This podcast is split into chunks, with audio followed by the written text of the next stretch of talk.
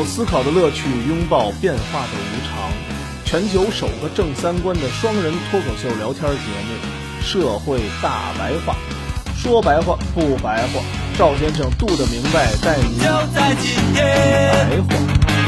抓紧时间，改变我们那片不太蓝的天。仰望星空，你是否还能许下诺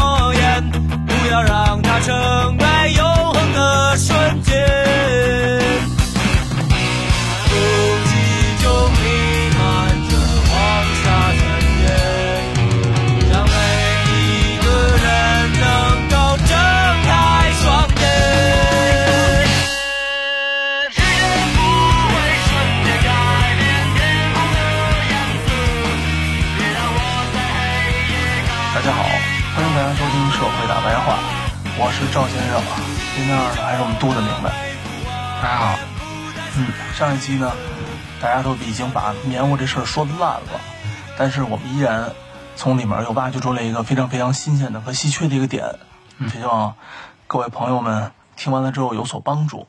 嗯，然后上一期呢也又留出来了一个新的一个小尾巴，绿色广告，绿色广告，对啊，嗯对吧？听说过黄色广告，大家可能都没听说过绿色广告啊。绿色广告就是打这些环保幌子的这些广告。嗯咱们接着上期的说呀，既然这个环保啊、绿色啊成为了一种政治正确，那么资本就会利用这种政治正确，进行很多绿色的公关策略和虚假广告来嗯营销自己的绿色政治正确的概念。就像咱们之前提到那个多元化的政治正确一样，CK 请了一个又黑又胖，从男的变成女的，又找了一个同样从男的变成女的人结婚，这么一个特例来做自己的广告嘛？太复杂了。啊，其实就是在利用政治正确来宣传自己。说白了，中产喜欢什么权利，我们就营销什么权利。嗯比如前两天，英特尔跟杨笠那个事儿不是被骂惨了吗？对对，请了杨笠做广告，结果没两天被中国骂的下架了嘛。嗯中国企业是做不来这种事儿的，中国企业就是找小鲜肉、小美女，幺零幺啊、三零三、四零四什么的，对，肖战、王一博就这些玩意儿嘛。我们就是这么俗帅俗帅的，是吧？没毛病吧？这话说的。找这种政治正确啊，只有美国的跨国企业干得出来。英特尔呢，就是把本土的靠传播政治正确、树立企业形象的套路搬到中国，结果发现水土不服，凉凉了嘛。嗯现在的绿色呀，被赋予了很多意义，比如人与自然的和谐共生、环境保护、无污染，现在都叫绿色。整体上的绿色广告有几个特点，第一个是它在含蓄的说明产品卖点的同时，还能说明自己产品与环境的关系。第二个呢是它宣传一种绿色的生活方式，这个咱们做广告都知道啊，绿色生活方式。第三呢是，它还要宣传企业在环境治理啊、生态保护方面进行的企业责任，就大概有这三个特点。广告主呢，通过将产品啊、服务啊和企业身份认同主流的这些绿色概念、环保价值与生态形象进行勾连，从而达到产品营销、形象提升和传播的目的。比如啊，汽车穿梭在风景如画的大山上啊，什么海边啊，大家都看得见吧？车的广告都是爱在海边上开，爱在山里开嘛。食品、药物都要贴上什么纯天然啊、清洁的这些标签儿，还有什么绿色认证的科学背书，什么组织给个绿色证书，就是 BCI 这个东西，绿色认证吧。无论自然是作为背景，还是产品，还是作为消费结果，嗯其实都是一种修辞手法儿。因此呢，清洁呀、天然呀、有机呀、无毒啊、可降解、可循环利用、生态这种关键词儿，它其实就是丰富广告话语修辞的一个语言资料库。大家只要一做这种绿色广告，就从这几个词儿里头选一个就可以了。绿色广告主要包括两种类型，一个是广告产品或者机构本身具有绿色特质，比如说啊，绿色和平组织，我们这个产品得到的这些认证。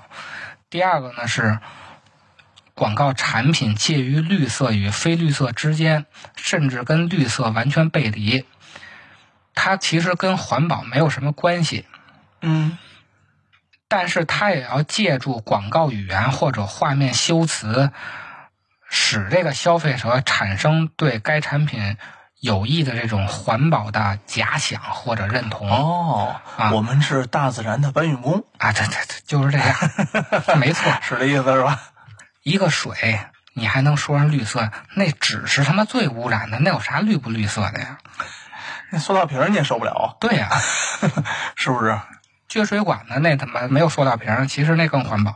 嗯这些年啊，消费升级了，环保主义在全球的范围内也越来越深入人心了。很多企业啊，就将环保责任转移到了消费者购买绿色产品的行为上，给消费者灌输一种啊，你只要买了什么什么东西，你就是为了环保做贡献的错觉。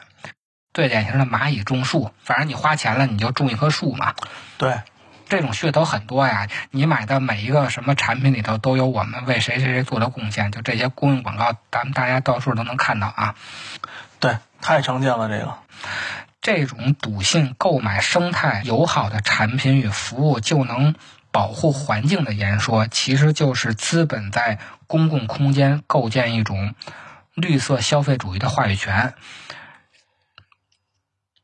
而且呢，这里面还可以满足消费者的炫耀性消费心理。嗯，它可以让消费者的炫耀啊更上一层楼。对，就跟上一期我说的那个，嗯，是吧？你穿一件抓绒的衣服，怎么都能套上环保主义，而且跟别人就更上一层楼了。对，嗯，按咱们现在的话说，就是高级凡尔赛。高级凡尔赛，没错。绿色消费主义话语构建了消费环境友好型产品就是拯救地球的媒介神话，这样它就解构了那些大金链子、大金表传统的炫耀性消费，或者是过度消费。嗯，它使公众偏离了对于买买买啊，不求最好，但求最贵那种土财主式的、暴发户式的那种话语的批判。原来，比如说你买个什么特别贵的东西，你要炫一下，后来慢慢的消费升级以后呢，就会说你是土大款，嗯，就会说你 low。但是现在呢，我不买这些杀马特这种炫的东西了，我买绿色的东西，我买环保的东西，炫出来，这不就是一个高级的凡尔赛吗？高级凡尔赛。其实呢，就是这些资本家们告诉你们，你们得买这种东西，你们就凡尔赛了。然后呢，人家拿你们买东西挣你们这钱，然后人家大金链子、小手表，然后接着带着，对吧？大金宾利、大金马桶，人家该凡尔赛凡尔赛人家的。对，您穿两件儿是不是有机棉的衣服，您就在 您您就已经自嗨了，自己凡尔赛了。哎，自己凡尔赛自己的。对，人家拿你钱，人家大金链子去。嗯，这样一来呢，绿色环保就从单纯的社会价值走向了背后的经济价值。这种绿色广告啊，对于资本来说是真的好用，但是对于真正的环保是真的没有用。嗯，哎，我觉得这个环保这事儿应该是少买呀、是不是？对，不买就是环保啊。我就不买才是环保呢。无论是对于咱们家庭来讲，还是对于这个社会来讲，对吧？这垃圾也好，都是都是这才是好的呢。怎么咱们这个对吧？一讲究环保，一讲究这东西就成了，哎，你买我们家的，我们家的环保。对，套路就是这样的。嗯，所以它对资本来说确实是真的好用。太好用了。环保啊，现在是营销的一个万金油。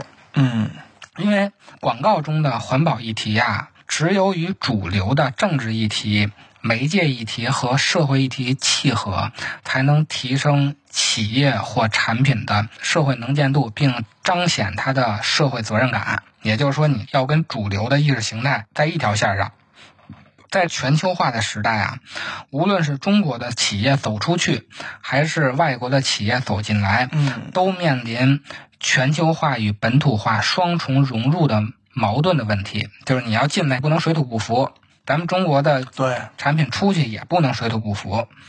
那生态环境保护作为广告全球化与本土化的公共议题，它是有普遍有效性的。这太好使了。对，它具有天然的正确、正确、合法性和民意基础，就是环保议题在全球都是通用的。杨笠的那种女权问题，你在美国可能管用，在中国就不管用。对，英特尔你找了一个谁谁谁做什么环境保护大使，嗯，就不会出现这个问题了，是这样的。而且还能骗补贴。对，就是嗨，这不电动车不就是这么着吗？一个一个开电动车的都说，我这人追求环保、低碳，然后一块电池的污染，嗯对吧？上千年解决不了。骗补贴的事儿不是咱们国家，全世界全有，咱就不一一举例了。咱们举一个比较会玩儿的例子。嗯二零零五年，动物福利主义者啊提出，我听这名字也挺逗的，动物福利主义者，嗯动物福利主义者啊提出了“我宁愿裸体也不穿皮草”的抵制性口号。嗯这个应该当时新闻也报道过，就光着屁股在大街上游行嘛。主要针对的就是像 LV 的这种公司。嗯嗯 LV 公司呢，就通过议题转换和话语转移的骚操作，借助媒体传播进行洗绿宣传。咱们都说洗白啊，它这就是洗绿。嗯比如他宣称啊，宁可延迟新款上架时间，也要用油耗最省的轮船替代空运。嗯还说呢，在制作中完全排除污染性胶水儿，嗯又提出呢减少纸质包装。嗯这么着呢，他就转移了宁愿裸体也不穿皮草的话题。这些东西也都是环保话题，但是呢，其实还是没有解决他用真皮的这个问题，就是他杀小动物的这个问题。嗯但是相对而言啊，情节化的主题式框架，相较于碎片式的框架，更能获得消费者的支持。就跟咱们之前讲不能呼吸似的，嗯你拍成短视频，有这么一个真事儿，你放在那儿就容易传播。嗯，叽里咕噜叽里咕噜摆一堆数据，那没人听。对，借助这种强大的洗绿话语宣传啊，LV 皮草公司的业绩反而上升了百分之十。就在当年搞这个动物福利主义、什么裸体不穿皮草的运动的时候，业绩反而上升了。嗯等于企业通过新的语言与修辞重塑框架，赋予产品、服务和实践以低碳、绿色、环境友好的标签儿，成为一种时尚且有利可图的行为。消费者更认了。看更认了，减少纸质包装啊，你说这都是口号嘛，其实这都是对传播的抓手嘛。对，这方面，环保主义者那些您不挣钱的，你怎么能跟这些大的公司人请一些营销团队来比呢？人家又花钱投放，又找一帮人想这些传播的口号什么的，这都是专业的。那个就是一个光屁股上大街上溜达呢，那管啥用啊？嗯，结果自己还冻感冒了。啊，可说呢。但是这个绿色广告没用的地方呢，就是消费主义、环保主义结合形成的绿色消费主义话语啊，它塑造了消费环境友好型产品就是拯救地球的这个媒介神话。而不是去反思消费品的生产是如何影响社会并且改造自然的。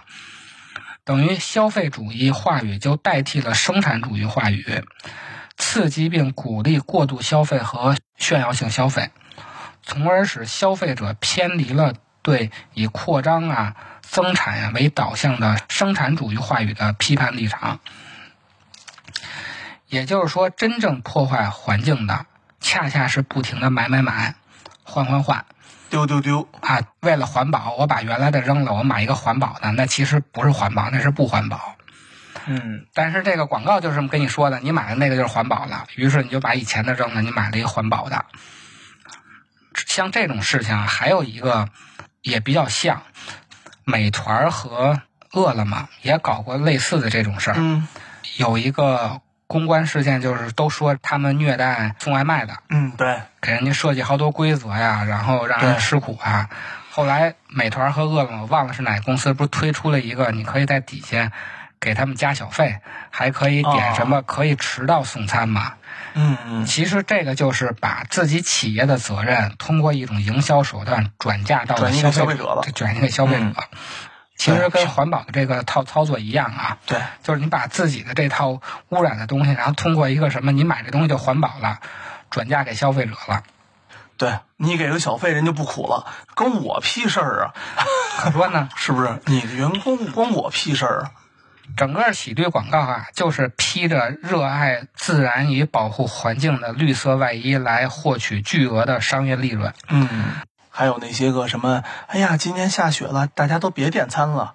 还有这事儿呢，我你啊，你不知道吗？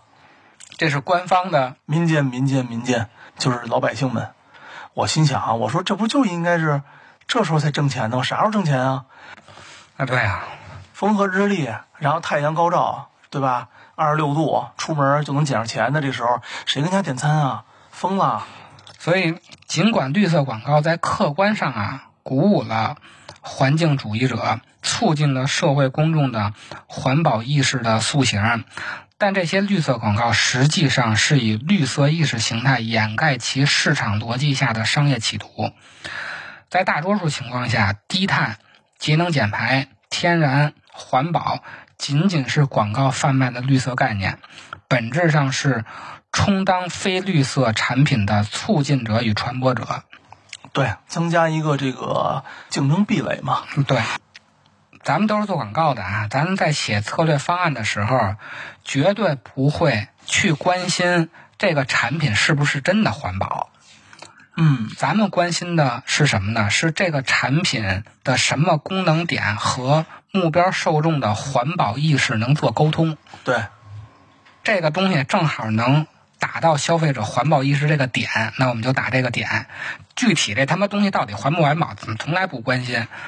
你也不知道，对我也不知道，他他妈环保不环保，客户都不知道，给钱就行了。对，客户都不知道到底环不环保。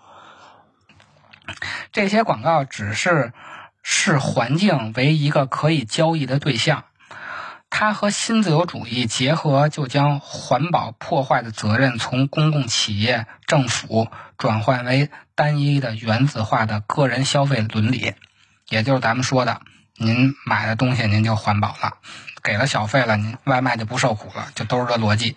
嗯，咱们通过这次谈棉花的事情啊，我们在完全看清帝国主义表面的这些丑恶行径之外，还要知道，绿色环保其实已经被消费主义化了，它已经成为资本逐利的营销工具。所以，咱们大家在买东西的时候啊，绿不绿色其实没有那么重要。还是啊，看紧自己的钱包，别被人坑了。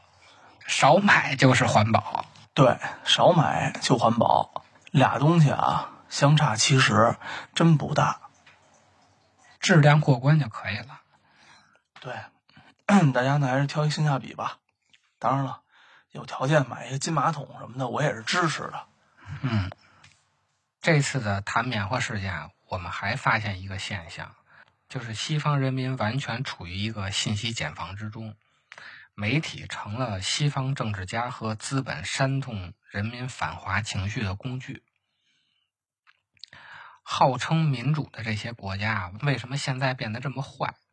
是民主本身是坏的，还是现在的民主被搞坏了？我们下期呢就聊聊这个话题。这无穷宇宙，谁能看得透？不知不觉中，你已经远走。我以为自由是随意的拥有，可是到最后，